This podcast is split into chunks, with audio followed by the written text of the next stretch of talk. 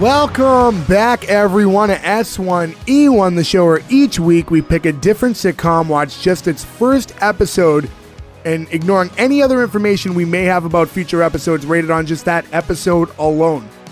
This week we're going to be talking about Scrubs. Scrubs went 182 episodes over 9 seasons, the first 7 of which were on NBC, with the latter 2 being on ABC. And we're going to be talking about episode 1 today, My First Day, which originally aired October 2nd, 2001.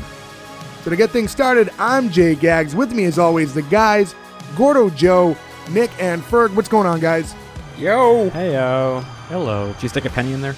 All right, so Scrubs, obviously a more popular show, but for the sake of always checking, has anybody not seen Scrubs leading into the recording of this episode? Gordo, I'm looking at you. No, I've seen it. Okay, so we've all seen Scrubs. Is it me, or does this show seem like one of the first shows that people seem to have a DVD box set of? Yeah, including me. It was the first DVD box set I ever bought. Yeah. See? Perfect. Yeah, it was like people had this, like the first season of Family Guy. Reno 911. Aqua Teen. That was a big one. The Chappelle Show ones were big. Yep. I feel like I've seen more Scrubs on DVD at people's houses than I've ever seen it like on TV. When you look at like the years, you know, like the early 2000s, like this. Like I said, episode 1 started 2001. DVDs are like climbing at that point. That's like kind of the birth of like DVD home usage really kicking up a lot. And there was no streaming. Yeah, so that's probably why shows like this are more associated with like the box sets. I was surprised to see how old this show was. I didn't think it was 01 for some reason. I thought it was closer to like 04 or 05. Well, it had a long run too. So like it went 9 seasons. So you were watching it up until like 10 years ago, essentially. Yeah, I feel like I don't remember it ever being on, like, during high school or anything. Like, I don't remember watching it or anybody talking about it. I feel like I heard about it first after we graduated, which would have been 2004. Yeah, I don't, it's weird. I don't have a lot of, I always remember the show, but I don't have a lot of memories of. Okay, so this ran a lot closer to ER than I thought it did. I thought this was like a well after ER, but ER, I think, was still on the air and popular in 01. So it was an interesting move to make a comedy version of that. Have you ever seen the original ER that's a comedy? No. There's a show from the 80s. Maybe we can do one as a weird bonus episode or something someday. But it was a sitcom that took place in a hospital called ER. And Jason Alexander from Seinfeld. It doesn't have to be a bonus. That's just what I mean, yeah, it could just be an episode. Oh, I just meant like, I don't know if we could find the whole show anywhere.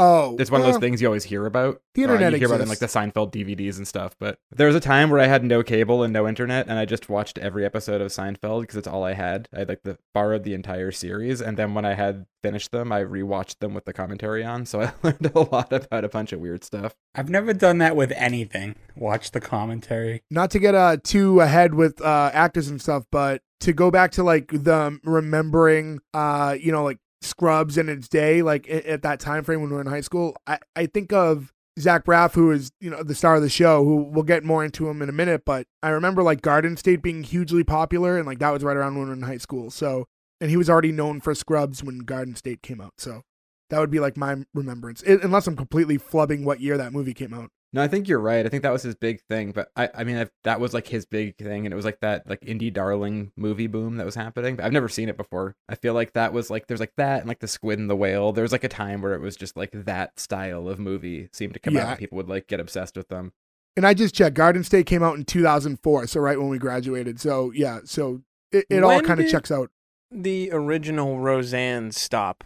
Oh, I have no idea. 95, maybe? Because Sarah Chalke came right off of that, didn't she? Oh, no, she was the No, she was already gone by then. She was the original one, Becky came back. Yeah. But this still would have been like 5 or 6 years later. And by the way, Roseanne, a show we will absolutely get into eventually because it's a... Well, I don't want to get into how I feel about the show. So we'll talk about that when we talk about that episode. So let's get started with Scrubs, all right? So first scene starts. You just get an alarm going off. It says it's 6 a.m. That's when we first meet JD. To skip ahead, I'm not going to wait for them to announce the names of characters. We'll just say them as they come, and you know we'll get through it. Played by Zach Braff, who we just talked about, also you know known later on for Garden State and a series of other things. But he's narrating over the scene, so he's the main character and he's the narrator of the episode. Tells us that he normally can sleep through anything rather, and but this night he had trouble sleeping and he was nervous because he was about to have his first day at work. I guess that's relatable, right? You guys get those points where, you know, nerves prevent you from being, or excitement or any strong emotion prevent you from being able to just go to bed. Of course. Anytime I have to fly, I can't sleep at all the night before. I find anytime I need to fall asleep, if I'm like, oh, I only have 3 hours to sleep tonight, that's a sure, for sure I'm not going to get any sleep. That's when you clock watch. Yeah, you always got to get, I don't have a clock in my bedroom because of that. Yeah, but now we have phones, which are big, bright clocks that we always have next to us, right? It's like that was less of an issue 15 years ago, but now it's like, I'm bored. Let me stare at this giant, bright screen. It is a problem. Really not fall asleep. Yeah. Yeah. That's where listentoamovie.com comes in. I couldn't sleep the other day. It was like 3 a.m. I said if I was going to be a doctor the next day, then I think I would. It would be a little different than any job that we would have. Yeah, touche. That's true too. It's a pretty high stakes job. I imagine not being able to sleep before having to go to your first day as a doctor in a hospital. And we see him starting to get ready, and we see him kind of playing around with the shaving cream. First, like this kind of war paint, and then Ferg's signature bikini top. Yeah. So, I was like, who's going to go for it? Yeah, I think this is now the third time we've mentioned Ferg's Varsity Blues moment. But is that pictured anywhere? Did you anybody get a picture of that? No? Damn, that sucks. That would have been like... Well, then we have to recreate it, Ferg. That would have been right around 2004.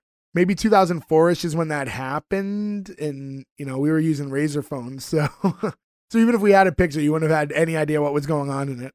I would just look like a slime monster. And also, now with the technology we have now, I really think it's time to recreate that for that's what's gonna be the picture on the Fergberg T-shirt. Yeah, or if you guys all write in, maybe we can get Ferg to recreate, and we'll put it on the Instagram, which is findable, by the way, at S1E1Pod and S1E1Pod.com. By the way, it's the links to all our social media and where you can find us.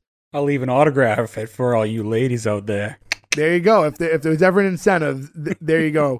And I wanted to note during the shaving scene that it's also completely unnecessary that any of this is happening because he has not a shred of stubble on his face. He has the cleanest face. I don't think he's capable of growing facial hair, at least at this point in time of his life. I know when they re-brought the show back, he had I know we're not supposed to talk about the future, but he could not grow a beard for his life. And Zach Braff in general, he gets that puby beard with chunks, like Joe. I can go with full beard. I'm just teasing. Yeah, Joe's had full beard. We've all. I also liked my voice cracked when I tried to admit how much how manly I was. I got a beard. No, I've seen fully bearded Joe. It's not great. Yeah. So and then we just cut into him in his full scrubs, and then eventually walking into the hospital that he now works at, and that goes right into him walking in. And you get this upbeat music. He's excited for his first day. And the second he walks in, it's sheer chaos. And I actually thought they did a good job with this because it was pretty realistic to how most lower tier emergency rooms work. Outside of big major hospitals, the chaos and everything going on and feeling congested and clustered. I thought it was actually really accurate. Do they mention it's a teaching hospital? I don't think they get into that specifically. So. Not yet. I think they get to that later. I was just saying because that explains why it's such low tier, so many people it's just a normal emergency room. Yeah, could just be busy. Where is this located? Did they even say? I was just about to ask the same. I don't think at any point, at least for me watching this episode, so I don't really unless it was addressed here, don't even tell me. I don't think it was ever mentioned. I didn't catch it, and I usually look for that stuff. Yeah, I didn't see it either. Well, if it's his first time ever working in a hospital. And it's 2001, and they're in New York. He's going to learn how to be a doctor real quick. It's not New York. In any event, yeah, so it's kind of a mess in there. He says, but despite all his years of schooling, it's pretty clear to him now that he doesn't know Jack. And you know what? That's a lot of jobs, right? I mean, granted, this is a more important job because with him, lives are on the line, but I think just about any job I've ever had, it doesn't matter what the orientation and training is until you actually physically punch in and start working, you got to get thrown into the fire. Even once you start going too, a lot of it is faking it. Yeah, fake it till you make it. Yeah, but I mean, we've had a lot of jobs that didn't have the stakes, right? If you don't pump gas right that first time, somebody doesn't die of a brain aneurysm or whatever. Exactly. So it's a little different. Maybe the car will blow up. You don't know. Actually, I'd say out of all of us, Jay's job is probably the most life-threatening if he did something wrong. Yeah. Yeah, I mean, I'm no doctor, but yeah, it's just all fallen. And that's more just 'cause I have a physical job more, so I interact with things where I'm not behind a screen as much. But actually, Ferg too, without getting into all our personal lives, but if Ferg missteps in his job, he deals with crisis situations and stuff like that. So probably actually more so. And you're always bummed out when you're not feeling well and a guy in a shaving cream bikini comes running up to save you. You know it's not going to be a good rest of your day. Don't worry, guys. Don't worry, I got this. Put his backwards F on his chest. I was very drunk. This is kind of fun to watch in Scrubs, though, because for the past, almost 2 years now, everything you hear about a hospital is just like such a huge bummer. Like, it was kind of fun to be watching something that was like, look at all these people in this hospital, even though there's a lot of notes of seriousness in this. It's just people here having fun and making light of what's going on in a hospital. Whereas, like, I don't think now you could really do that. Because we're learning about them all fresh out of school, where I think a lot of other medical shows, they're a little older, or at least they portray as older characters. So this is a little bit more relatable to some other stuff that we've had. Yeah, no, I completely understand. Then things do seem a little bit more relatable. What I was going to say was, though, is that did anybody else, when this show first aired, did they think that this wasn't a comedy? Because I didn't think that this was a sitcom, the way that it was portrayed. Honestly, when this came out, we were fucking, 13 or 14? I don't remember. I don't remember this show coming out. It would have been freshman year, so yeah, 14 or 15. I remembered it being a lot sillier, so I definitely knew it was a comedy. There's some heavy episodes, but I don't know about them. I don't know. Yeah, I don't know if I can separate remembering when it came out versus remembering what I've seen. I don't know. I just didn't I also think don't this know if was I remembered it, if I even thought of it. There were so many shows that were on back then too, but when you're 14 or 15, every Friday, every night when you were home from school, when you could be out, you were out. That's the worst time. That's true. In a kid's life to try to get him to watch a show, because you're if I have to be out, if I can be home at 11 or whatever, I'm gonna be out until 11:01. I'm not home. Yeah, we didn't have DVRs either. And stuff, so I mean, unless you loved a show and set a timer on your VCR, I mean, to date ourselves, that was your only real opportunity to be able to watch something if you weren't home for it. I had TiVo. Was TiVo out? Yeah, you had TiVo.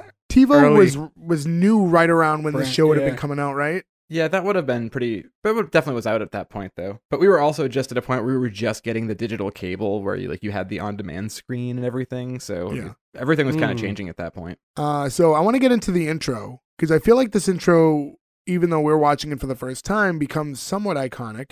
It's really short, and we're seeing all the main characters of the show, kind of the camera's interchanging, but it's the same camera motion, right? They're all going through the same steps.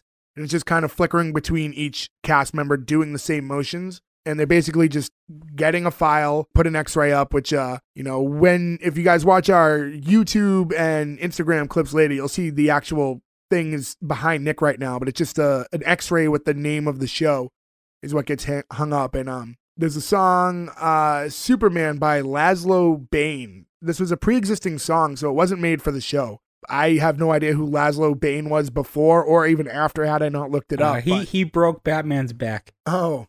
Batman. Protector. But I think perfect song. It really fits. I mean, now, all these years later, I can't imagine another song in its place. It's very catchy. Yeah. Very catchy. It's a real earworm. Yeah. And they managed to make it catchy in it's got to be a 10-second clip. Yeah, it's a really short intro, and it's good, and it's good hook. It's really the sweet spot. I think they really nailed it with this intro. It's pretty perfect in my opinion. I can't think of anything. It's up there with the Rembrandt song from Friends for if you hear it, it's in your head for days. And it's just funny that these are both kind of examples of songs that weren't created for the shows, but now you could never picture them without the shows, and in both cases, unfortunately for the artists, you don't really know anything else they did other than those songs. You just got to hope they made enough money off of it. And off the DVD sales, right? You probably make so much less money if you're the person who writes a theme song for a show now than you did 1995, 2001. Because you get the syndication deal, and then you get every DVD unit that was sold for Scrubs. That Laszlo guy is making some money. So hopefully he's just living in a mansion laughing about his one song. Yeah. And I wonder how that works for streams, but... I was going to ask the same thing, Just quickly reading, Zach Braff recommended the song right as he got hired, and I guess the creator liked it and ran with it. It's kind of... Is there anything he can't do? Yeah, but that's just kind of to just get signed on. You're usually just happy to be there when you're getting signed on to your first big role, and to have even a suggestion like that works out. You think he'd be almost afraid to even approach about such a major thing. It's kind of like with John Krasinski and the filming of the intro, Yeah. Yeah, some of the opening shots for the Office intro were shot by John Krasinski, for those of you who are unaware. I was unaware of that. Yeah, the opening shot. We'll get into it eventually, because we'll for sure do the Office down the line. But yeah, those opening shots, those first few shots you see 75 episodes, and we'll talk about it in depth. Yeah, it'll be a while, but we'll get there. Me too. I mean, I hope we all don't. First of all, I hope none of us die, but I hope the world's still here by the time with 75 weeks from now. I don't know, a year and a half. Good luck, everybody. We'll flaming ball of COVID is going to explode at one point. At the time of this recording, if you're hearing the show years later, first off, great. We made it. The world survived. And if you're aliens, hi. Yeah. Hi. If our show is a representation of what this world was, I'm very sorry, but if you're listening in the past somehow, buckle the fuck up because it's about to get weird. It's going to get dicey. Enjoy going to a restaurant, you dickhead, because it's all going to be downhill from here. Yeah. Yeah. All right, so the new scene is we're getting some narration and flashbacks. So we're seeing their orientation, and also at this point, we're also kind of seeing that we're going to get a lot of heavy narration throughout the show. Like, this is all kind of going through Zach Braff's, it's his journey, JD's journey, rather. Because he's a narrator, you ever get the idea that maybe he's an unreliable narrator and that's why everything's so goofy? Well, yeah, I mean, it shows that. Like, none of that's actually happening. Right. I want to get into that later. But yeah, we'll get into that with a couple other examples, but I think you have a good point there. Yeah, there was something that's been bugging me about this series that we'll get into later once we meet the character. Okay. And so we're getting, like I said, they're at their orientation, and we meet his best friend, Turk. They roomed together in college and then med school, and now they're both hired to the same hospital, so they're, very close friends at the very least, right? They've spent the last, 8 years or so living together, and now they're going to get to work together. And Turk, played by, I'm going to butcher his name. Donald Faison. Faison, all right. Donald Faison, who I only really know other than this from being one of the boyfriends in Clueless. Same. I was going to say, does anybody recognize him from anything else? I don't know him from anything else. Yeah, I looked up his IMDb, and maybe we're just a bunch of virgins who can't even drive, but that's all I can think of him in. Yeah, Clueless is the only thing I could really... I've seen him pop up. I've seen him pop up in other stuff, like since Scrubs, but I couldn't tell you what it was. Yeah. I'm like, oh, hey, it's Turk. Good enough run on this show. He's definitely working. You see him, and you're like, oh, hey, cool. But yeah, I don't know. I haven't followed his career. I'm not a Faison head that hard. Right. I love Clueless. Isn't he also on the Clueless TV show, too? Didn't he, actually carry over? Mm-hmm. Oh, did he? I don't know. Did he? I only have, vague memories of that show. We should cover that show. I feel like we should do Clueless and the Weird Science TV show. We can do, a after WWF 11 a.m. programming on USA. All movie spinoff show month. Yeah, for sure. We can look into that. So, yeah, so they're having the conversation, and basically, yeah, JD is asking Turk in so many words if he's allowed to sing the N-word in songs when he's alone in his car.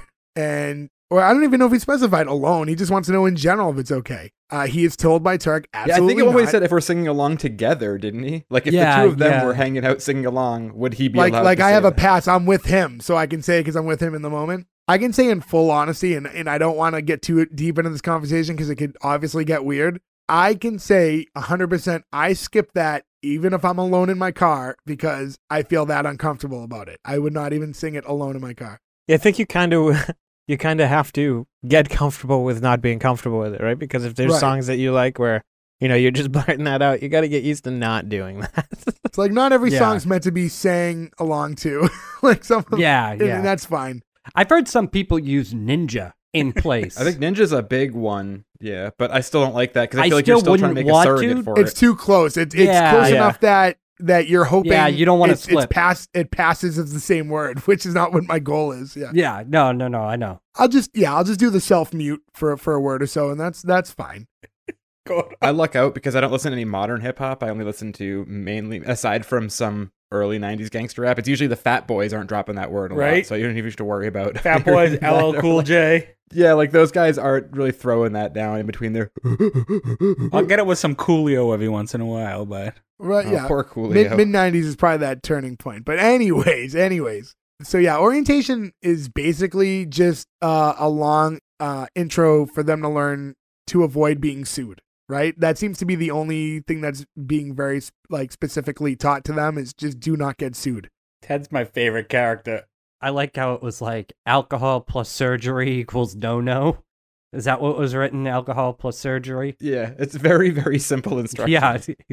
I couldn't imagine sitting through an orientation. Does he have a name or is he just lawyer? Ted. It's Ted. It's Ted. Yeah. Yeah. He died recently too, didn't he?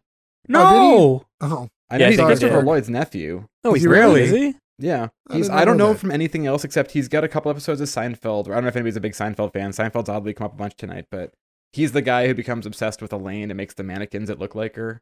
He makes her the bouquet out of the old TV guy. Yeah, yeah. He also has a beautiful singing voice, by the way. He's from Vermont. Yeah, he died back in April of 2020. Well, fuck you. You shoot the messenger. Ruin my day. Well, R.I.P. Know that one. Anyone out? Do you have the actor's name? It's Sam Lloyd, and it is Christopher Lloyd's nephew. Oh well, R.I.P. Sam, and to the entire Lloyd family. He's legitimately my favorite character on this show too. So, and this is also when we're first meeting Dr. Bob Kelso, who is the chief of medicine at the hospital, and he's being very upbeat and telling all the young doctors, you know, that they're all family there. And he's so overly positive that there's definitely something that's telling me something's a little off, to me at least. I don't know if this was my just early impression of him, but were you taking that as genuine, or did you feel like there was something more to the character?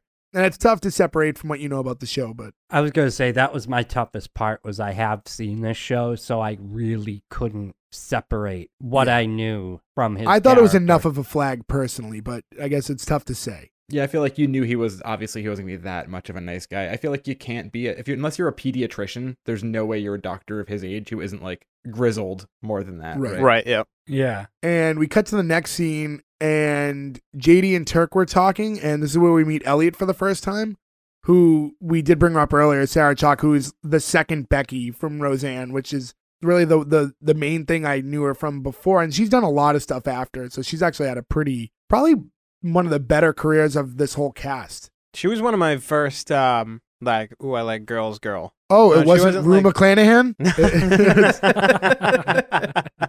It was not, no. Also, we were in high school when the show came out. You didn't like girls before that? No, maybe because from when she was on Roseanne. Oh, from Roseanne. Okay. In 2001, Nick found his... The year was 2001. I was confused, guys. 15 years old. Don't crucify me for it. Jeez. Yeah. Man, we've talked about Rue McClanahan so much on this show. It's like, there was like an evil turning point. If for those of you who want to go back to our Mama's Family episode, please do. Yeah, that's when we first meet Elliot, and immediately JD is in love with her. He doesn't know how to behave. He's stumbling on his words. But this is also a moment that was kind of good for the show because Turk asks her if she's surgical or medical. So that's when we find out that she's medical, along with JD's character, where Turk is surgical. So we're kind of establishing what their roles are in the hospital now. So low key, kind of an important part of the show right there. Yeah, because the surgical people are like beefcakes and like the popular people, and the medical are like the nerds. Yeah, the surgical is just like the jocks, it seems like. Yeah, this is like an Animal House, Caddyshack sort of thing. It's like the snobs versus the slobs, right? Like the medical. It's just like a different interest, right? They're all getting into medicine, and they all had to go through medical school, so it's obviously a grueling process, and you have to be a good student to get to where they are. But it's the ones who like the hands-on aspect of it versus the ones who like the scientifical, diagnostic part of it. I was thinking about this when I was watching it. Surgeon definitely does seem like I don't want to say easier role, but. Because I think technically it's more difficult, but as far as the day-to-day goes, I think it is just easier as far as that kind of field goes. I know what you're saying, because for medical, you have to figure out what the problem is. As a surgeon, you get told what the problem is, and you say, cut it out. There's no troubleshooting. Well, there shouldn't be, I guess. I guess there is a degree of it if something goes wrong, but as far as a surgeon goes, it's going to be like, okay, here's Bob, take out his appendix. Okay, took out his appendix, see you later. He doesn't even have to meet Bob or deal with what's wrong with Bob. He just has to try to fix it, right? To any of our surgeon listeners out there, I think your job is very, very hard. Listen, both jobs are very difficult, but I'll say to think of the medical side and to kind of defend Nick's point. You ever go to like a doctor and you're trying to explain what's wrong with you, and you're super nervous about how you're describing your symptoms because you're afraid you're going to tell them, like, you're going to mislead them in what's wrong with you. It's like, I don't know if it's a throbby pain or a pulsating pain, because you think, like, whichever road you take them down, they might answer the question the wrong way. So that's always something I'm nervous. I don't know if that's just me being, it always psychotic. Ends the same way, though. Mr. Finger comes out. Oh, we go to different doctors. You go to a very different doctor than me. Yeah. He operates outside of the hospital. Joe, show me on this doll where the doctor touched you. Joe's like, you know how that always ends up when they make you go into the parking lot afterwards or into the alleyway. Show me on this Rue McClanahan corpse where I touched you. Ugh. You get a water cookie. So now that we know that Elliot and JD are both working in medical together, we get a scene where like they're kind of walking up. They're walking together and they're just talking, and she talks about how every male in her family was a doctor, and that's how she ended up with a boy's name. And she had also said, she made a joke, I can't remember what the joke was, but she essentially made a joke that she had to make note was a joke. And then JD said, oh, I would have laughed if you had paused. And it was meant to be an awkward exchange between them because he's still nervous around her, but it was so uncomfortable, like the delivery by him. I don't know if this flagged to you guys, but like it was cringy to me when he delivered that. Can I also say, can I backtrack and just say when she first introduces herself, and I think it's Turk who goes E.T. go. Oh, home. He does make he makes an E.T. joke. Yeah, don't do that. He does the Ellie. Yeah, that's what he does. Yeah. Do you guys remember? I don't remember what joke she made. She had said something about, I can't remember it. I don't remember a joke, to be honest. There was a joke and it wasn't funny, and I forget what it was. Yeah, I can't remember what it was. It was like a dad joke that like would have landed and you would have went, oh. Was that before before they raced? Yes. Right, it was right before that, because she says to him that was a joke, and that's when he replies with, "Oh, I was going to laugh had you paused." Like he was waiting for a pause so he could insert his laughter for her joke. But the delivery of it was so cringy and uncomfortable. It was like, I felt awkward as it was happening. I feel like I'm usually the first one to pick up on terrible jokes, and I don't remember that at all. Yeah, I missed that one, I guess. And then this is when they're starting to walk up the stairs, and Fergie just alluded to them racing. And it was at first, though. There. Yeah, but right before that was she was talking, and she just says like, "Oh, I know what you're thinking," and then it just cuts to her butt and him saying like the narration of, "Your butt looks like two Pringles hugging." Yeah, two Pringles hugging. What does that even mean? I was like, that was so weird. Like, I've heard so many terms talking about butts over the years, and I've never... You know, it's funny. I never thought about what does it mean, but I laughed anyway. I started to try to analyze what he said, and I'm like, I just don't. What way is the Pringle facing? It's like it's an odd shape. You get the two Mr. Pringle looking at you. Yeah. What if they're going the other way like that? That doesn't make any sense. Yeah, it wasn't a great joke. I think. Oh, that's kind of a butt too, though. But they said two Pringle cans though, so but they curve up. They curve up on the side. Pringles cans do not curve up. Pringles cans are tubes. Not the can. I'm saying the Pringles. He's talking. He didn't say two Pringles. No, he did. He said two Pringles cans. No, he didn't. Think he did. He said two Pringles. Gordon, you put Pringles in cans in your butt? He didn't say Pringles. He didn't say tubes. He said Pringles because they're shaped. Yeah. I guess. Look, like a butt. Yeah, those look just like Pringles. I thought he said two Pringle cans. It makes sense now. It still doesn't. It. I'm sitting here going, what the hell is sexy about two Pringles tubes going up? That's not a butt. I almost want to buy a can of Pringles just to like make the photo to show on like our Instagram how much this joke doesn't work logistically. I've got one downstairs. Oh, so. It worked because I laughed. All right, butts are funny no matter what. Tell me how you want to take the photo, Jay. I'll bring him back up next time we take a break. Yeah, we don't need to do it now because by the time this episode comes out, but at some point, Joe, if you could just, when you're in your kitchen next, if you can get two of the Pringles from your cabinet and try to make it look like a butt as best you can, we'll try to pop that on the Instagram this week. All right, but these pictures might be 18 plus. Okay. Butts are always fun. Next background is Pringles. And one of the things I did want to mention about the narration, and I don't know if you guys noticed this, but the narration, the audio quality didn't sound good to me. And I don't understand why, but it sounded like very like he was in an open room and it was like... I think that was on purpose. I think because it's supposed to be the voice in his head. It's like an echo. Like, yeah, like his inner thought. I noticed it was like echoey. I'm like, why is it like that? It just doesn't... I don't know. That actually really makes sense for that it would be like that. Like all I can think of. That'd be the best explanation if it was deliberate. Because I felt like there was no excuse for the audio to sound that way. It was just... Definitely, I took note of it for sure. yeah, this does eventually turn into a race, like Ferg said, because she's very competitive, and that's what we're learning about her. And it turns into this fantasy montage of them running, but now he's dressed up in like he's gonna run a marathon, like, or like in like he's running track. And it the I will say the part were they playing the Chariots of Fire music, or do I just assume? No, they're playing Cheap Trick. Oh, were they? All right, so yeah. So they're running in slow motion, and it's this fantasy in his head. And the one part that got me is when he grabs the coffee, like if you were running a marathon, when they hand you a water and you just dump it, he just dumps the coffee all over himself. That I actually found really funny. It would have been funnier if it was hot coffee, but it was his fantasy, so that wouldn't happen. And that was another thing. We talked before that it's through his perspective, but it's almost like this weird interpretation of how his brain perceives things, right? It's because this isn't the only time. We'll get into it later. No, it's a very common thing on the show, yeah. Yeah, it's a lot of fantasy-like warped reality that happens throughout the episode. So we're really living through his mind. You know, it's not just that he's narrating. This is like in his head, how we're perceiving everything. So next we meet the resident doctor there, Jeffrey Stedman.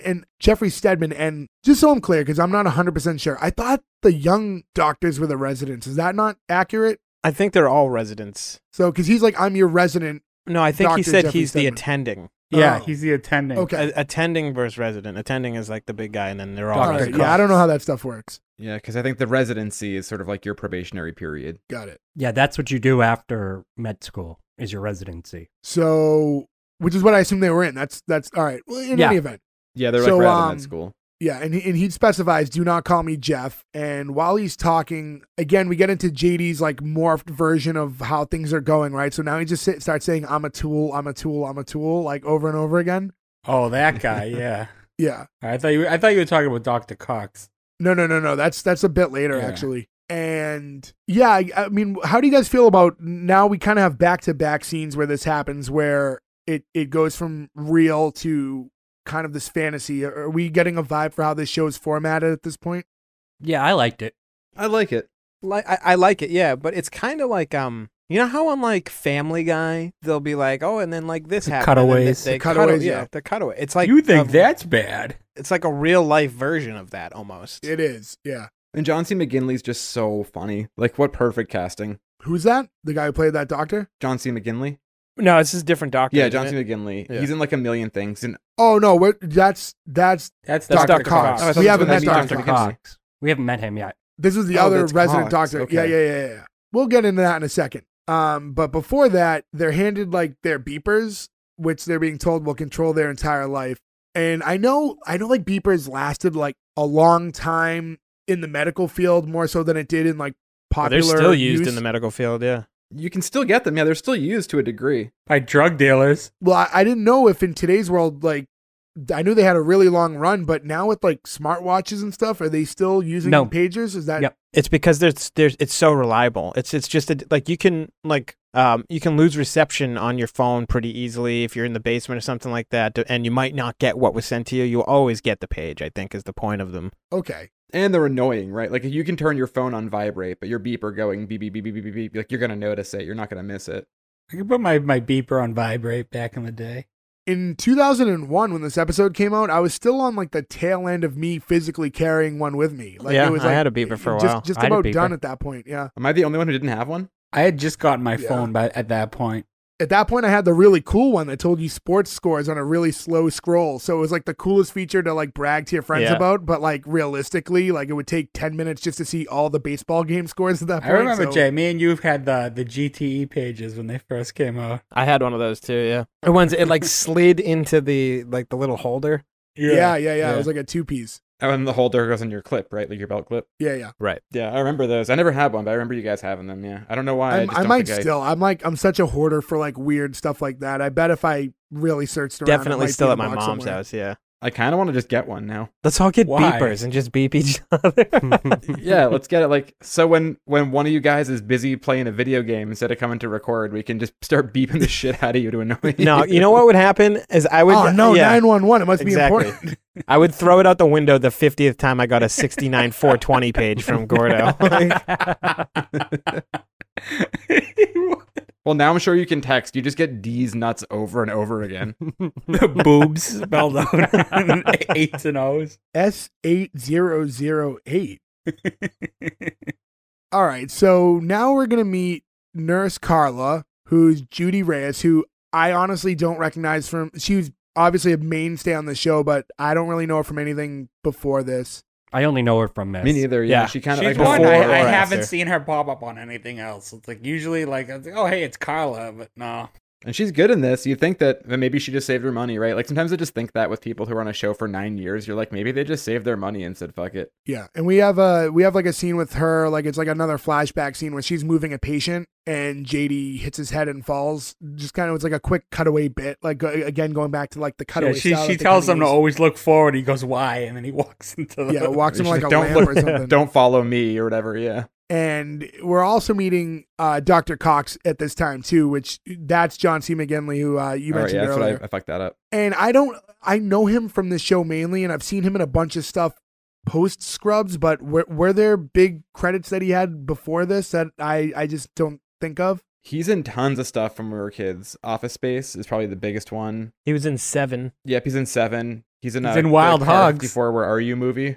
He's a reoccurring character on Brooklyn Nine-Nine too. He's in all the like Chicago PD. He's just bounces around and he'll do like a big job. Of movies too is like a heavy. Like he was a bad guy for years. Like he's in Surviving the Game with Ice-T, where he's like a murderer trying to kill Ice-T. He's in On Deadly Ground, the probably last good Steven Seagal movie, where he cuts off a guy's arm with a pipe wrench. Like he's like always was like the heavy villain, and then all of a sudden he was like Office Space gave him like a whole new career. It was like, oh, this. He was one hilarious. Of the Bobs, right? Perfect. Yeah, he's one of the Bobs. He's also apparently the voice of the Atom in the Justice League animated.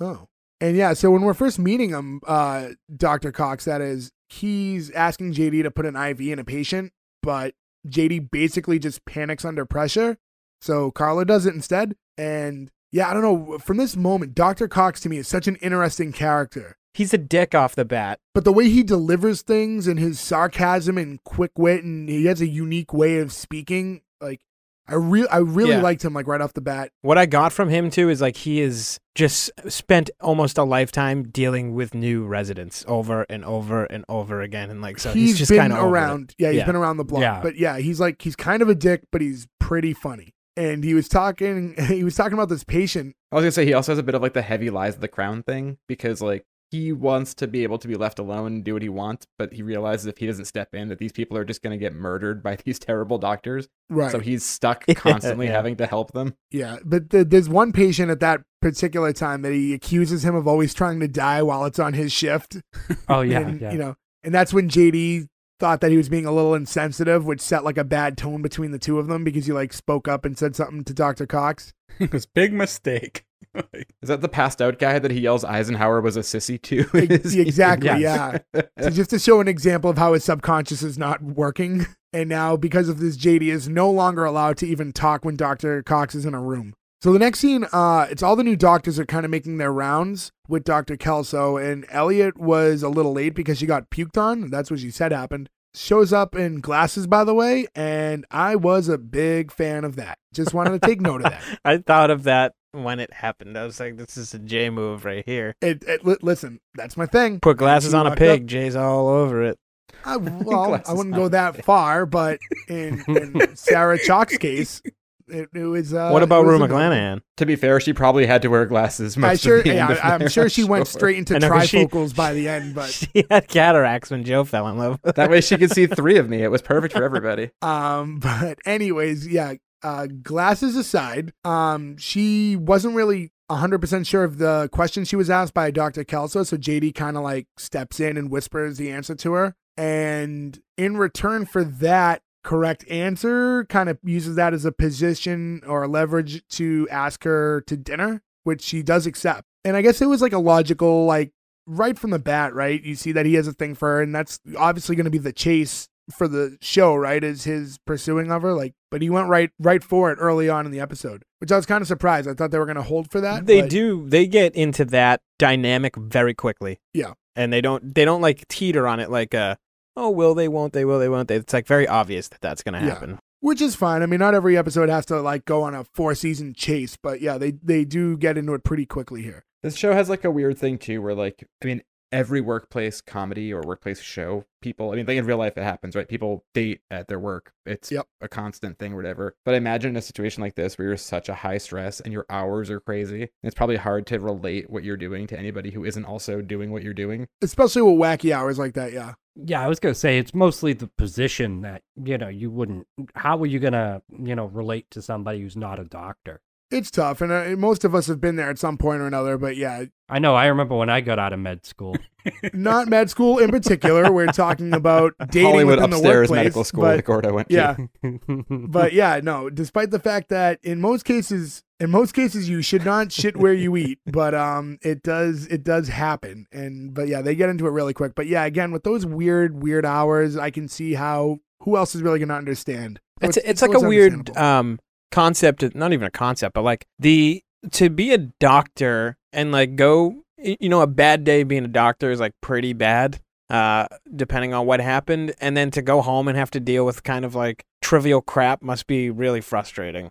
Yeah, it must be good to have someone who kind of relates to your unique what understanding of like human life that you like, oh my god, I got a flat in the Starbucks parking lot today. It's like, well, I killed a guy by accident, so you know, I gave him the wrong medicine. I fucking killed a guy. Yeah, I don't care about the fucking sourdough.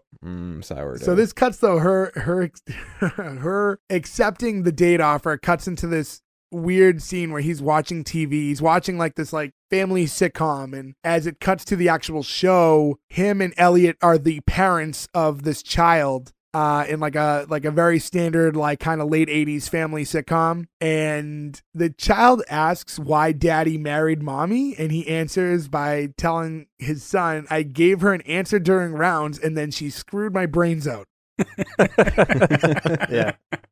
And then his son goes, you the man. Scrubs a lot, but I kind of wish we were doing an episode on that sitcom. That show. Yeah. I feel like I would like that show way more. Yeah. And then in this fantasy, Elliot rips her shirt off, and now she's just in her bra and just like jumps on top of him, and they start making out. And then she put her glasses on, and then Jay, all the blood went to his head, and he passed out. Despite the fact, she had no shirt on, but I was still like, well, why aren't your glasses on? You know? She didn't have enough wrinkles for Joe. I know it was a fantasy scene. But I would have preferred if you held off on the first kiss.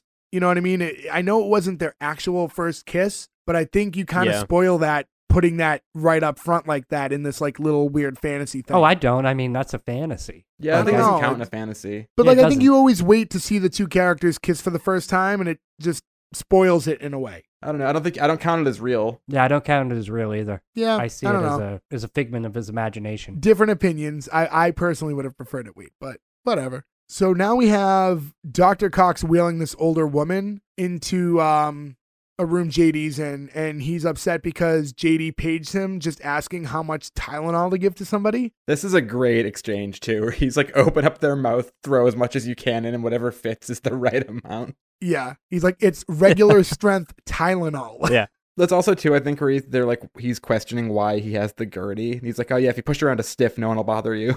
I thought he said she was dead. Yeah, that's what a stiff is. Yeah. Yeah, stiff is a dead person. Yeah, that's right. And then at the end, she's not dead. Yeah, I'm not really dead. She's like, I'm not really dead.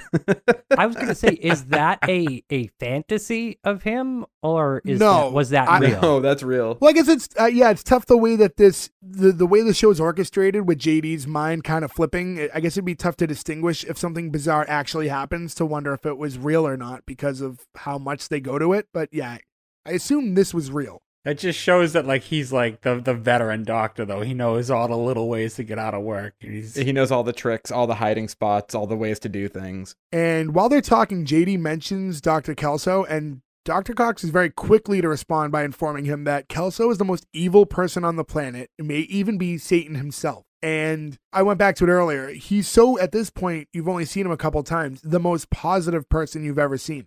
He's a grandpa. And your impression of Dr. Cox is that he's kind of a dick. So you're like, no, you're not. You're the bad guy. He's not the bad guy. You're the bad guy. Yeah, that's what it's supposed to come off as. What do you guys think in that moment when he's questioning Dr. Kelso's character? Are you just thinking he just doesn't get along with him because he's so nice? Yeah, I think at that point you're supposed to think maybe that those two just don't get along, right? Right. Because you're right. You do get that dick vibe from Dr. Cox, but you don't from them. So maybe there's just this weird thing that you don't know about between them, and that's why Dr. Cox hates him. But I feel like I trust Dr. Cox more, though, because it seems like he doesn't lie. He seems like he's on top of things, and he's like a straight arrow when it comes to like not bullshitting, right? So if he doesn't like him, immediately I'm like, okay, something might be up with that guy. Yeah, no, you can tell, though, there's something sinister about Dr. Kelso. He's always calling everyone sport or sweetie, always smiling. You know, there's some evil there. Can we bring back sport? Sure, yeah, sport. We could. How about, hi, Skeeter? No. What is it with the That 70s Show cast and hospital? Because you have House, who had not only Foreman, but Eric Foreman was on House as the cast name, as the character name. You have Kelso on this one. You have, isn't there a show called Nurse Jackie? That's 3 out of 5 cast members that have... all similar. I don't know. That's, I don't know, just something that popped into my head just now. Yeah. In Chicago, there was one recently in production called Dr. Hyde, but they decided that was a bad idea. But I never thought about that. It didn't click with me. I really liked in this conversation, we get into this dialogue with Dr. Cox where he starts talking about modern medicine and how it keeps people alive much longer than they should be, past when they're actually like normal functioning humans. And now it's their job to help them, even though they realistically, if it wasn't for this medicine, would have naturally died at an appropriate time for your body and mind, which was like this throwaway, like quick-witted thing he's saying. And I thought was maybe the most fascinating thing that has been said in maybe any episode that we've covered of any show so far. It's pretty, yeah, because it's deep, true, and sad. Like I'm watching going, fuck, man, that was like, you nailed it. Well, I mean, it's also too because of what preceded it was when JD was like, I expected my patients to not be so old. You know, like he's kind of bringing that on himself, that this is the real world here. When realistically, like when you think about your hospital visits, I mean, unfortunately, the frequency of them will increase as you get older. Like when you're young and indestructible, you know, like nothing short of breaking a limb, like you're not going to really go into a hospital very often. It's fascinating, too, because I think in general, most people, I mean, at least I will say for myself, I don't know if the rest of you, I do everything I can to not think about my mortality and the fragility of us dancing around this place. You know what I mean? I just try not to think about it ever. No, that's my thing, too, is I don't care about dying. Like, dying is not an issue with me. How I'm dying is the problem with everybody. I don't think you care about being dead because you're dead. Who cares? I do. I want to live forever. Well, I know. I'm with you on this one, yeah. But I don't want to, you know, go out in a long drawn out. I want to get hit by a fucking bus or something like that, or, you know, just have a heart attack in my sleep. I think that's the best way to go. It's tricky, and I don't want to get into a super depressing conversation. I want my brain put in a robot. I want to be hit like a Guinness truck, by a Guinness truck, like Mrs. Doubtfire's husband. I want it to be supreme irony. I want you to get hit by a bread truck. A Cheez-It truck rolls over on sweet that, no, on the side of the Cheez-It truck it says try our new gluten-free Cheez-Its. Yeah. Oh, coming soon. Like the first shipment is on its way. Okay, so this is taking an awkwardly morbid turn. So it's just like Scrubs. yeah, Scrubs. I mean, I think the conversation's accurate for the show. It is for sure, and there's a scene later on that we're going to get into that really encapsulates that. But in the next scene, we actually meet Todd, who's another surgeon. He's the Todd. The Todd. And JD's a little jealous of him, right? Because he sees that him and Turk are getting close. They work in surgical together. They're, you know, so now he thinks he's being replaced. They're moving on in this hospital. They're in kind of different areas where they work, and Todd is potentially their replacement. I feel like with the character Todd, they were trying for something else, and it just didn't work because I don't know. I get the character they were going for, but I didn't get the vibe that they wanted. I don't think he was a throwaway. He felt like a throwaway, right? He feels like a throwaway, and that's me knowing more about the show. Yeah, what do you think they were going for? Maybe a bigger role. I think they were going for a bigger role than the character Todd ended up getting. Maybe I didn't get that from it because he was only in 2 scenes of the pilot. Yeah, but like Carla wasn't in a ton either, but more substantial scenes. Yeah, she was in more for sure. She had her big moment telling off Elliot. But the way that Todd was presented, he was not spotlighted enough for a character that should have had. If he was a significant character, he would have been in a more significant, maybe he would have had a little bit more in the pilot.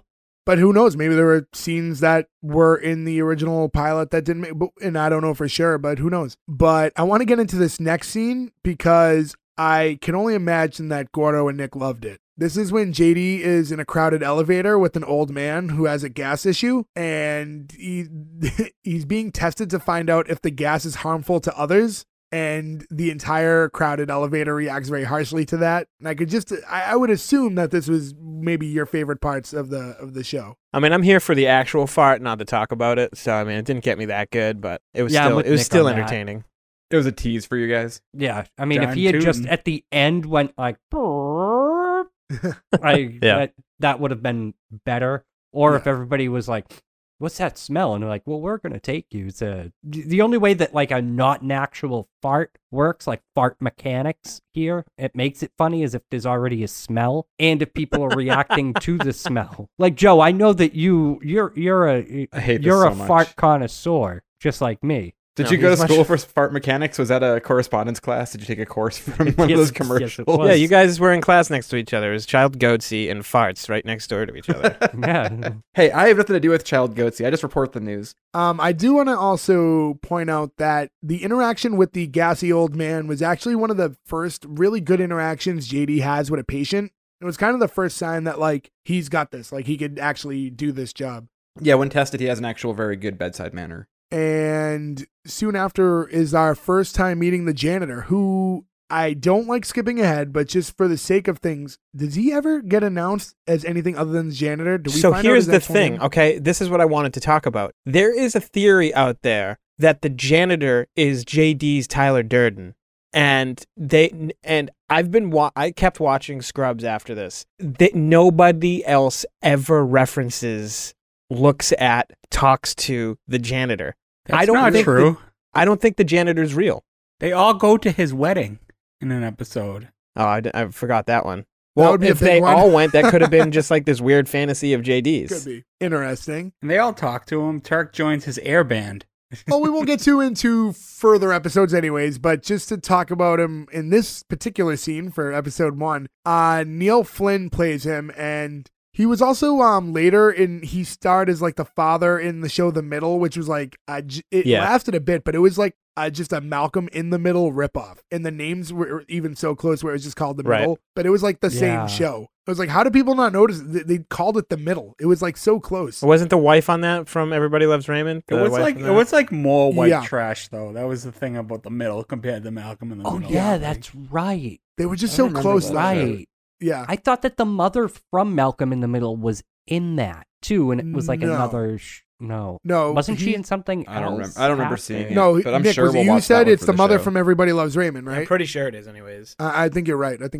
And you know, for future reference, Malcolm in the Middle and The Middle, probably both shows will eventually tackle on this show. So add that to the ever-growing list. Another show I'd like to tackle that he was on too was, did anybody see the show Abby's? It only lasted for one season on NBC, maybe like 2 years ago. No. I can't remember the name of the actress. She's the girl who ends up being Aziz Ansari's girlfriend in Parks and Rec. Oh, I know who you're talking about. Yeah. Oh, like the one towards like the end, like the one he like really like, yeah. Yeah, I forget her name. She's really funny, but this whole show is that she like has a bar in her backyard and all of her neighbors are like her patrons and he's like one of the main cast members for it.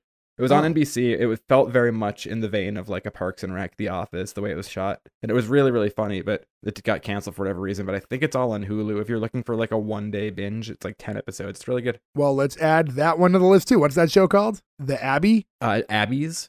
Just Abby's? Like, kind of her bar would be like Abby's. Got it. He's also the guy who gets shot by the one-armed man in The Fugitive, which is like my favorite credit of all time. He's the guy on the subway train who's like, hey, you stop! And the one-armed man shoots him, and that's it. That's his whole scene. I don't want to talk about it, but there's an episode of Scrubs in the future where he's an actor, and he's in the movie The Fugitive. Or he's in some movie. Oh my God, really? Yeah. I'm pretty sure that's amazing. All right, I gotta find an episode. So to get back into the scene, though, so we seeing the janitor and JD interact for the first time and kind of having just an odd interaction. What is he trying to fix? Is it just the jam door? The automatic door. Yeah. And JD says like, oh, maybe there's like a penny stuck in it. And now he's like, well, if I find a penny in it now, I'm going to know it was you. So he's so matter of fact, just turns to him and goes, did you stick a penny in there? I laughed for like five straight minutes. He goes, why a penny? Did you stick a penny in it? That was the, I mean, I'm not going to give my hand on what I thought of this episode yet, but that's the hardest I laughed the entire time. That whole exchange I thought was the funniest part of it. In all fairness, why would he go to a penny? Yeah, no, it's like a discussion between a father and like a 3-year-old. You know what I mean? Like, what did you? He's put a penny like ratting himself, but he's trying to be helpful. You know, because he's trying to help him diagnose the problem that he created. So he's just trying to. Maybe it's a penny. We should check for that. For years, I've had an obsession with, like, not anymore, but when I was younger, I had an obsession with shredders, like paper shredders. So when I was like 16 or whatever, and I worked at Staples, that's back when like all this stuff was like floor model out, so you could test it, right? So you'd have like 15 different shredders, and you'd have stacks of paper, so you could like try it out and make sure it cross-cut whatever the way you liked it. So what a game I used to play every once in a while is if you put a penny just right in the machines, and then turned them on and just walked away, they would slowly wear down on the penny, but it would heat up all the copper and it would basically destroy the shredders. But like 20 minutes later, you'd be across the store and all you could smell was burning metal. I did it a bunch of times and there were cameras everywhere. And they must have just assumed it was like, you know, an 8-year-old doing it and not me. And then later on, an 18-year-old doing it. Right. And then later on, even older in my 20s at a job, I kept asking for them to get a shredder, and they were like, there's no way. I don't know what you're going to do, but you're going to break it. Like, I just want the shredder. It'll be helpful in my job in shipping and receiving and get rid of all these documents. They finally did. And the first thing I did is I set it up and I put a Shaw's bag through it and I broke it right and got in a ton of trouble. Nice. Not one piece of paper ever went through that thing, just a Shaw's bag. Just fucking destroyed it. I haven't thought about that in a while. Jesus. How old were you when that happened? 22, maybe. So what? So pretty young. What did you think was going to happen when you put a Shaw's bag in a shredder? Shaw's. I mean, I didn't think it would jam it and break it forever. I thought it would shred the bag and it'd be funny. How would it shred? Okay, whatever. I don't know. Looking back, I realized I was wrong. But on the upside, it turned out to be much funnier than I ever anticipated. Yeah. You're hovering dangerously close to 36, and you still don't completely understand why it was a bad idea, which is alarming. But and my wife won't allow me to get a shredder to this day. So. Oh, shocking. Shocking. So let's go to the next scene where they're all doing their rounds again, and JD's distracted by just being near Elliot, it looks like. He didn't hear the question that was asked by Dr. Kelso, so now he's looking to Elliot for help because he had helped her earlier, so he thought maybe she'll throw him the answer, and she looks at him like very honestly, she's like, I don't know. And then that was a complete lie because then no sooner does she tell him that and he admits he doesn't know the answer to the question, she answers it herself. It's a real dick move. Yeah, it was super scummy. Super, super dick move, like, and it made me like some. It's weird. Like in that moment, I was so mad at her for doing that. Like it's because you just. It's so relatable. Like what a piece of shit thing to do. See, that didn't bother me. What made me hate her was the scene later with Carla. But we'll wait till we get there. Well, yeah, we'll get into that. But I do like the cutaway that happened because it's his deer in headlights that they flash to first when he's asked the question. And then after she answers the question correctly, you just see like this big 18-wheeler, like just completely mutilate him, just runs him right over and like drags him. And it was like, it wasn't bloody, but it was like more graphic than you would expect for like the quick cutaway, you know, because it was a realistic hit. It was like Looney Tunes style. There wasn't any blood, but he got flattened. Yeah, exactly. I immediately thought of Freddy Got Fingered when he's got the animal eyes on him in the tractor trailer. I wish we had a movie podcast so we could do Freddy Got Fingered. So we talk about Freddy Got Fingered. Quote that movie for an hour and a half straight. Oh, it's so good. Well, if there's any movie podcasts out there that want to do any crossovers, you know, we'll send you Joe. Over. Good luck. Yeah, we'll send you Joe, and you guys can talk about Freddy Got Fingered.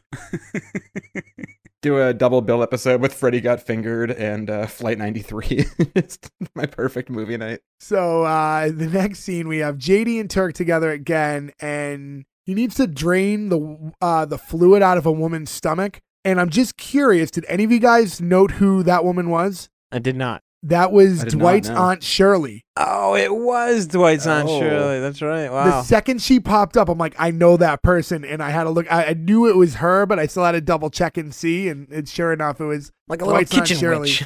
The one that died? Yeah. Yeah. Oh, I didn't know. So the geyser in her stomach was just shooting schnapps out then? Yeah. Yes.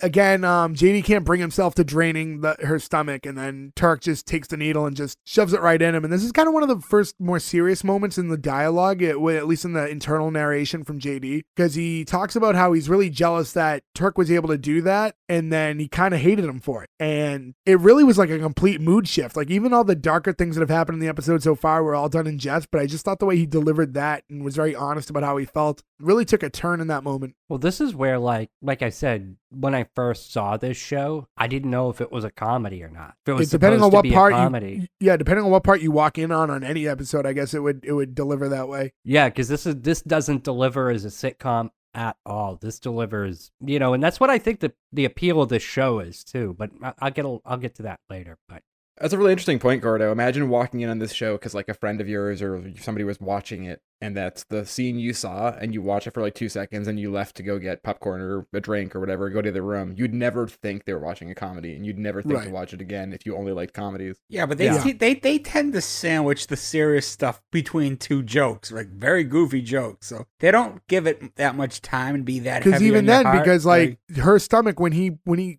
sticks her, like she's like shooting out like, you know, that's like water. Yeah. Like, you know, so it was like, it was funny. It was done in a funny way. And then they bring that really heavy line in the middle of it. Yeah. Is that funny, Jay? Is that funny?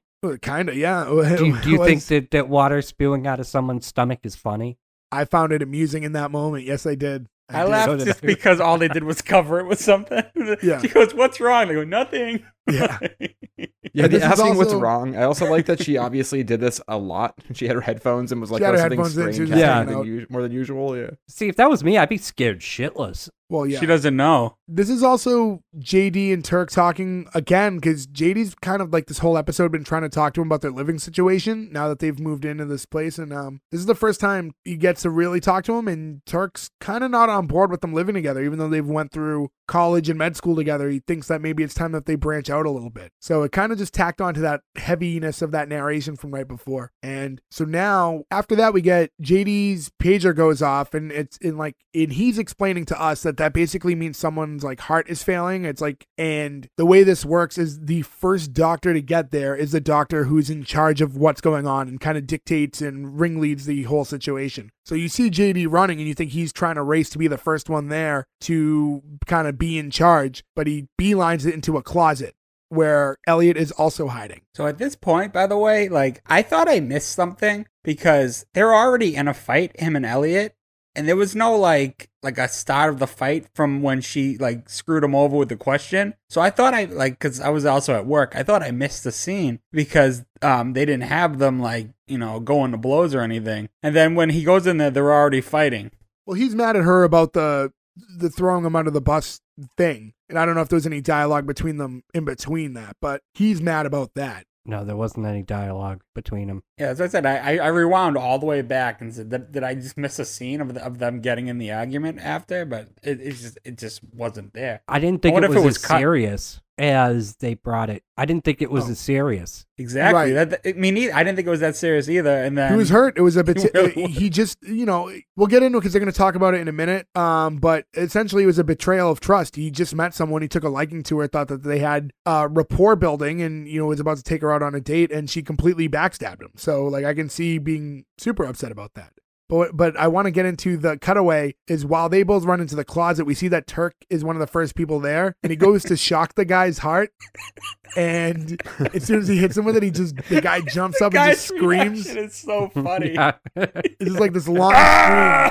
And it just scares the other two of them, the Turk and the other doctor that are there, because it turns out that guy was just asleep. Back at him. It's so good. The patient wasn't flatlining. Yelling he back was just is good, yeah.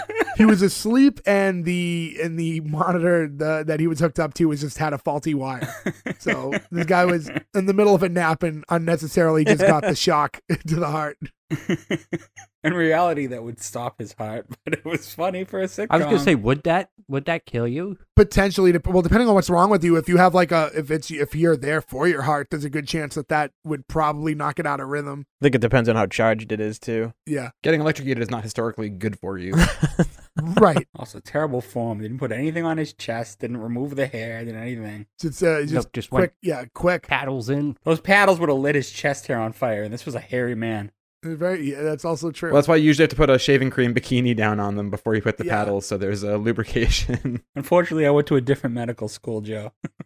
So we cut back to JD and Elliot in this moment. Elliot basically says that you would have done the same thing to me if you weren't trying to sleep with me. So I guess she did. I mean, it doesn't justify what she did, but she also thinks that JD being nice to her was only really with, you know, ulterior motive, which I guess does check a little bit where, because he did, because as soon as he helped her, he leveraged that to get a date from her right after. So not completely out of the doghouse, but I kind of get what she was saying there. Yeah, I think she's in the right there now. No, I was going to say, I imagine too that if you're in med school as a woman, like, you know, the ratio, I don't know what the ratios are, but I don't think it's 50-50. No, and she gets into that a little bit later too. Yeah, but you know, I mean, that's classic just defense, right? And this is the end of that conversation is JD officially canceling the date between the two of them. What'd she say? Too bad I would have like screwed your brains. So I think that's a little later, right? It's definitely in the closet. Is it in that? It's in that scene. I just don't remember exactly. No, because she said she was making an example of, oh well, you were only helping me because you wanted to screw me, and he goes, no, I wasn't. She was like, oh yeah, and then like she put on this like sexy like, oh, you want to screw me, and he was like, yeah, and she goes, see, I told you, something like that. Exactly. Yeah, I can't remember the exact line, but yeah she calls us bluff on it. Yeah, but she was trying to goad him into. Basically admitting that he wanted to do the nasty. Yeah. And then like the next scene after all this is Dr. Cox busting on them. No. Oh, that's right. He does. Yeah. But it was so quick. He just walks in and he like doesn't even give a fuck. He walks in like he knows they're going to be in there. He asked him for a catheter or something like that. Yeah. Because I don't even think he assumed that they were hooking up. He assumed that they were hiding and trying to avoid being the one in charge. That's the vibe I got. Like he's seen this enough times now. But after that, we get two people who are actually hooking up, and that's Turk and Carla, which is kind of interesting because there was, I think they had like one line of dialogue in exchange before this, and now they're just already hooking up. There wasn't really any build up to it. They're just two young people at the hospital. Yeah, they don't give you the backstory to it. Yeah, it just starts. What I didn't like... But again, like you were saying earlier, I feel like that's just a high-pressure situation where people just probably are hooking up so often. Right. What I didn't like is that JD then goes and rats on him to Dr. Cox. Like, I get that you're upset that your friend doesn't want to move in with you, but you could have potentially just got him fired, right? And you're just being a little weasel. I didn't like that at all. And Dr. Cox in that moment missed that. Yeah, I completely missed it to him. He said it to him fast, and Dr. Cox says, "Yeah, I don't know what a Turk is."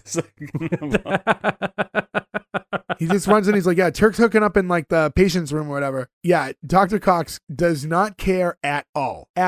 But I don't know. It's just like. I was really iffy on JD's character because like the way he kind of flips back and forth and he's kind of awkward at times, but I don't think he was tattling on him. I think he just knew a secret and he was excited and he's that childish kind of character. But you're telling one of your like superiors in a way, right? Like he's not his superior. He has his own like superior and surgical. Yeah, it's that Dr. Jeff guy. The tool. That's so I guess technically I didn't read that as him telling a secret so much. Maybe it was, but I read it as him ratting him out. You can look at it either way. I really don't know, to be honest. But I want to give JD the benefit of the doubt because that relationship, you know, right? I mean, I can't imagine that he'd get his friend fired on purpose. Like that he's been with him for 8 years or so now. Yep. And then from there we have this like the next scene is we see Carla and Elliot actually interacting for the first time. So the two main girls in the show, it's the first time that the two of them are actually conversing with one another. Elliot doesn't like how she's being treated at the hospital just because she's a woman. Somebody calls her a nurse. Right. And she was like, don't you see the stethoscope and the pager and everything? And like, I get it. And we talked about this a little bit before. She feels outnumbered in a predominantly male occupied position and doesn't like how she's being treated. What I didn't like was how it was responded to after that, because she's confiding in Carla and telling her how she feels, and Carla's trying to be supportive. Yep, that's the scene that immediately made me hate Elliot. Yep. Yeah, so she's being supportive, and then Elliot responds by going like, oh, well, you know, you wear a thong to work and you hooked up in one of the rooms. Like, I don't know. Like, why did people talk? Yeah, people talk, and it's like, why was that your response? You can find it in this girl. She's being supportive, being like, I know how you feel. And then she's like, do you? Because like in Elliot's head, Carla's part of the problem why women are treated the way they're treated, right? by dressing, having a thong on that's noticeable, or by hooking up with male coworkers at work. That's how men are perceiving the other women who work there. So I think that's why she's upset by Carla's actions. But I think in that moment, when you're confining in her and she's being supportive, who are you to then jump down her throat? I think it's also, too, delineating that Elliot's a doctor and Carla's a nurse. Yeah, that she's a step above. Yeah, that, like, you know, because that's a big thing in hospitals too. Nurses do most of the work, and the doctors just come in and you know, that's how it's perceived. But not at this point. She's basically just an intern. No, she's not. She's a resident doctor. She still is Dr. Elliot. Yeah, she's not. I just think in this moment, it's not even about, I don't even think that she was really looking at it as like a, I'm of a higher level than you. It just seemed more like, I did. We are both women who work here, and you should conduct yourself better, because you are why people talk to me the way they talk to me. It's because you act the way you act. Yeah, well, she was using her position as a doctor to scapegoat Carla. No, I didn't get that at all from it. But I mean, it was possible. Yeah, I mean, yeah, we'll all read it differently, but in response to that, Carla rips her a new asshole. She, like, just tears her down after that. That fiery Latina attitude she gives there. And she explains it all. She's like, I wear a thong because it makes my butt look good, and sometimes I like to feel nice about how I look, because I'm here all the time. I'm either at work or I'm taking care of my mother. So, you know, and in regards to hooking up, that's the only opportunity I have to be intimate with anyone is when I'm at work, because other than that, I'm at home helping my mother. And she basically, she calls her out for the thing with JD, and she didn't help him. Yeah, and how word does get out. And, you know, ultimately, like, what makes someone look worse? Is it, you know, being promiscuous at work, or is it being disloyal to somebody? And yeah, and not helping out your doctor, not helping out your team, especially in a... Yeah, you're just not being there for your peers. Well, I mean, you know, you can make the claim that, like, if you're in business or you're in sales, you know what I mean? Sure, everybody wants teamwork, but, like, it's on a different level when you're a doctor, because someone's going to die if you have that type of attitude. You know, someone could very well die. Like, it was an interesting scene as a whole, like, just the way that all came off. It got very, very serious in that moment. I think it was an important scene too, because before that, it, like you just were saying, it's a competition to her when they should be a family. Exactly. And she basically sets her straight, and that is what really turned her character around from that point on. From there, we get into JD's first on-call shift. This is when I think the show there was already serious moments like the one we just talked about, and this one I thought was, like, really, really noted to me, like, the show doesn't have a one set vibe, because they try to mix some comedy in there, but it's basically this, like, montage of him doing all different jobs and helping with different patients. He's still struggling to do kind of physical things with patients. He doesn't have time to sleep or eat. He even, like, steals a couple bites of food from one of the patients, which was, like, done for comedy in the middle of the scene, but it was all kind of done very seriously. And the way it was shot, if it wasn't for that bite, this would feel more like ER than anything else. That was the only bit of comedy in that whole thing, because the way the music's being played, the way it's being shot, it has this weird close-up of his face. Like, it's really, really serious, and it just completely turns the vibe for a second. I wish we had a doctor friend so we could see, like, how accurate, like, this was, like, was to the early days of being a doctor. Yeah, do we know any doctors? It doesn't make sense that we would. Not our crew. I mean, but I mean, did that when you saw that, did it take you out of what was going on? It was so different than everything else we had seen at this point. No, because he was so worried, because the whole episode is him being afraid to do basic procedures that he's done on dead people. Well, I understand that. But I'm saying just the way that this montage was shot with even the music selection at the time. This was very reminiscent of what you would see on a Grey's Anatomy type of doctor show. Sure, but I think the whole tone of it. But that's kind of what adds, and again, like, I don't want to tip my hand, but that adds the dimension to the show that, like, it's not just a slapstick comedy set in a hospital. It has real elements, and I think that's what makes it work. Yeah, 100%. It made me feel like it was a movie, because this seems like the kind of thing that you put into a 90-minute movie and not a 22-minute sitcom. You know what I mean? Where, like, it's funny and there's all these things, but now we're going to have a really serious thing. We'll bring the comedy back up in a little bit. It felt way more like something something you throw into like the third act of a movie. Oh yeah, this is like the 1 hour mark on a like standard like 90s teen dramedy. Like right, yeah, it seemed to not really fit in the. I liked it. I like the way they did it, but it seemed to be a different genre. Yeah, it's a good way of looking at it, Joe. And then to go past that, like I said, the show's gone like it's this whole kind of series of events are all kind of serious, right? From the Carla and Elliot conversation to this montage and to now where we find out that one of his patients crashed and died. Yeah, the old guy you see him with a few times in the episode. Yeah. And the nurse needs to pronounce him dead, and JD's still processing this. This is the first time he's lost a patient. You know, he's new here. Yeah, the nurse needs him to pronounce him dead. The nurse needs him to pronounce him dead, and you can see how routine this is. This just happens. This is just part of working at the hospital, right?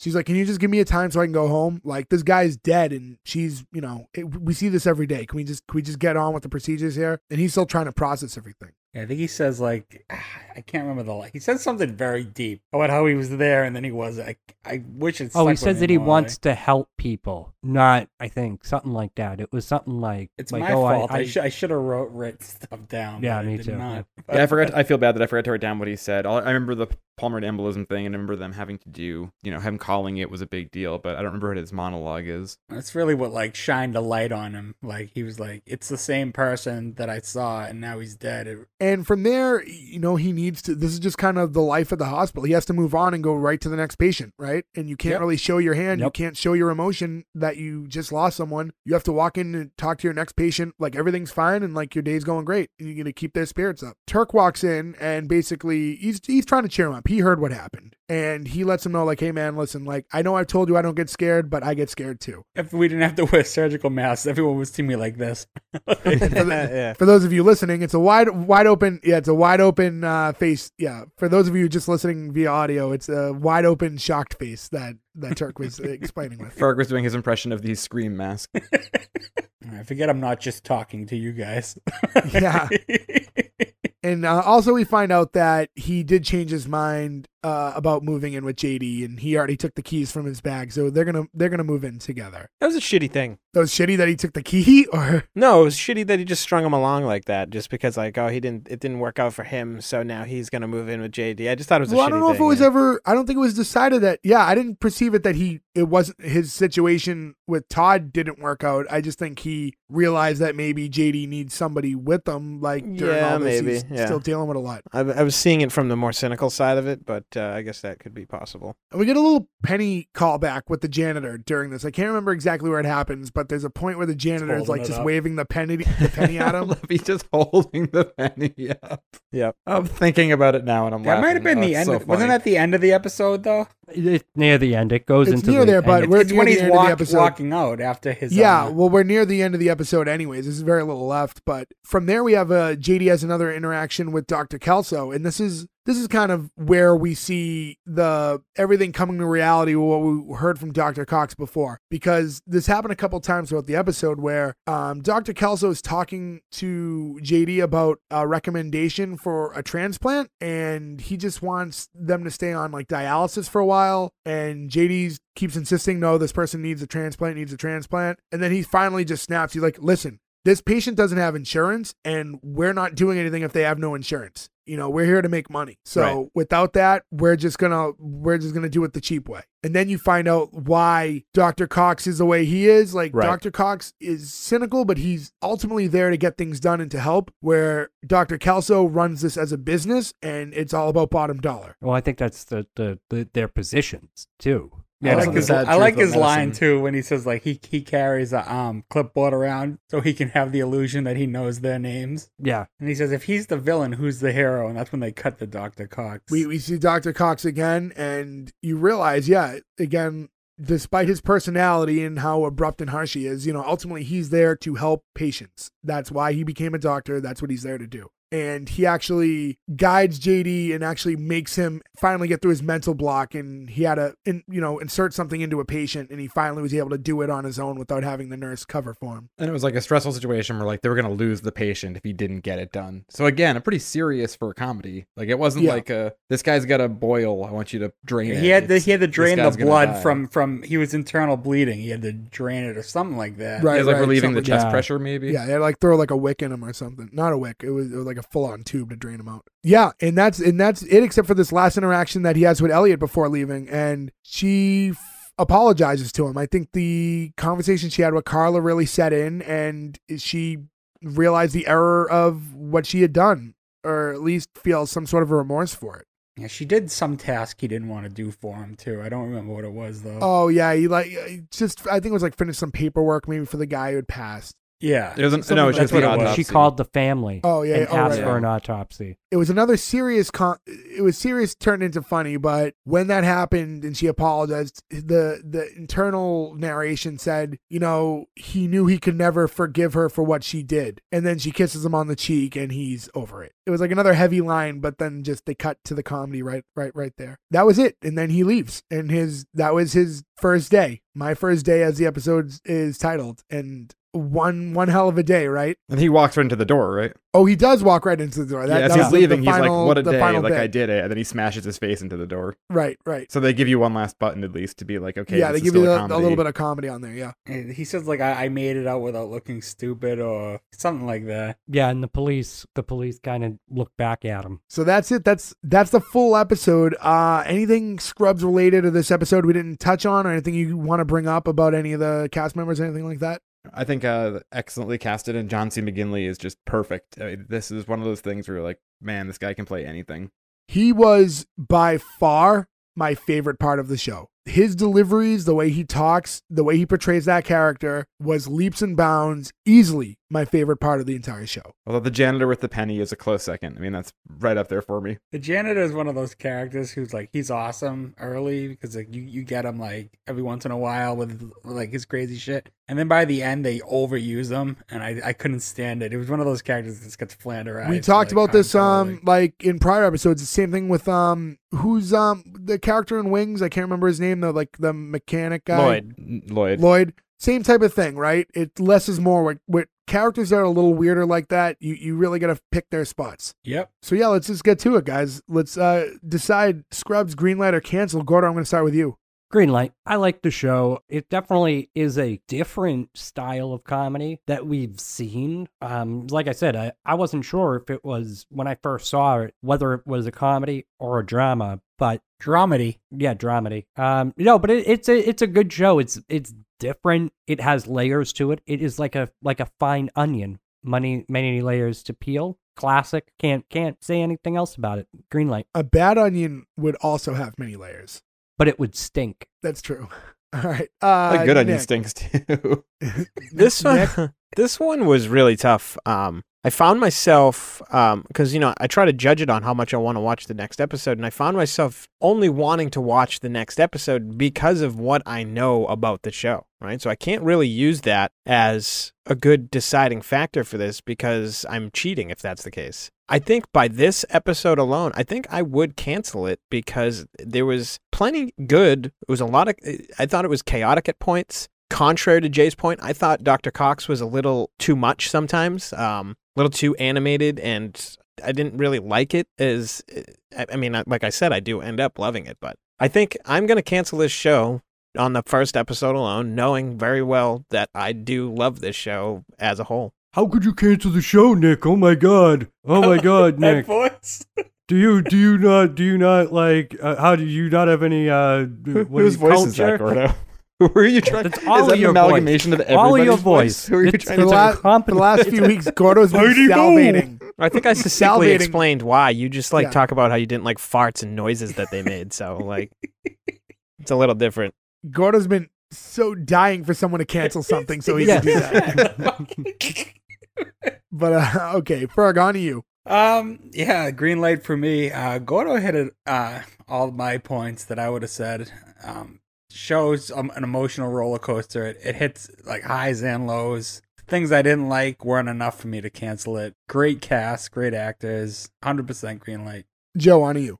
Yeah, this one's a green light for me too. I didn't, like I said, I saw the show in passing a bunch. I don't remember the seriousness of it, which I found pretty interesting. And sometimes I didn't think it necessarily worked. but I thought the comedy was a good enough balance, and the comedy was funny enough, and the characters were, endearing enough. And I did very much want to watch the second episode. I'm really sure I'm going to start watching that this week. So for me, it's a green light. Oh, this was the hardest episode we've done so far of me forgetting about what I know. You say that every episode, but I mean, I will follow that up before we get into Jay, but I'm almost on season 2 of this one already. I just kept going. So you kept going. Yeah. That's what I did with Country Comfort. Yeah. And all right, so on to me. Actually, I'm with Nick on this one, and I'm going to cancel this for a couple reasons. Number one, and I think it was kind of the most important thing to me in this episode alone, and I'll say, like Nick, I do like this show, and I've watched a good chunk of it over the years. I didn't like Zach Braff playing JD. I didn't like his delivery a lot. I thought he came off annoying when I was supposed to sympathize for him, and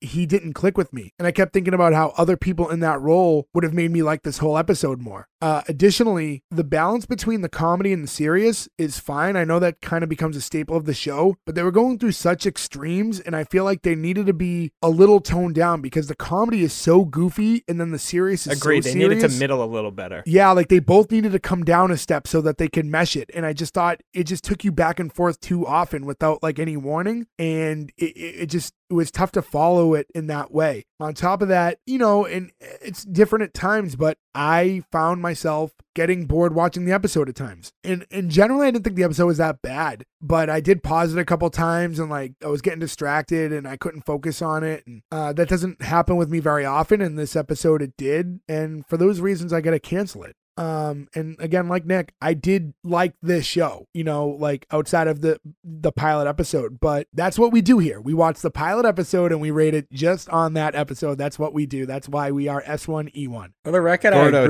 I agree with you on Zach Braff. I red light. My least favorite person on the show, and he's the main character. So, I mean, I can't believe that you would. No, because you know what, Jay never. No, you know what, Joe. To answer your question, I don't have an opinion on Jay because Jay never gives me shit. Because you've canceled the same episodes. That's why. No, that's a good reason. No, not always. All but one, I think. All but one. No, but still, Jay never gives me shit. Jay's always been super neutral. Yeah. So I applaud your decision. Go fuck Jay. Yourself, Gordo. How about what episode was it? What episode was it that we did recently? Every episode ends with someone telling me to go fuck myself. Which episode was recent though that we did that Gordo canceled and shocked everybody? Was it Schitt's Creek? Schitt's Creek. Go back. I don't know what. By the way, I was very well behaved when you canceled Schitt's Creek. I didn't say a damn word. Canceling Schitt's Creek, I think, it hails in comparison to greenlighting the Big Show. I think I just. That one surprised me more than any cancel. You know what? No, what the Big Show is, he greenlit it for the reason he canceled the IT crowd. Right. So yeah, that's what it was for me. And for those of you who are just catching us for the first time, the Big Show, the IT crowd, Schitt's Creek, all episodes in our archive. So go and check those out. Well, anyways, to go back, we've already rated. You're getting 3 out of 5 from us with the green light, 60%. That's still technically passing for Scrubs, but just barely making it in. So congratulations, Scrubs. You live on to see another day. Oh, I got through high school, baby. 60%. So that's it. That's all we have for. That's why none of us are doctors, right there. Because that's how we all got through high school. Two of us didn't finish. The other got 60% on the way through. So, anyways. We're doing great, everybody. If you want to continue on, follow us on everything, go to s1e1pod.com. That's where you can find all the links to our social medias, where to listen to us. Everything's there, s1e1pod.com. So that's it. That's all we have for this week. Tune in next week. Thank you. Goodbye. Bye, Skeeters. That was a Scrubs joke.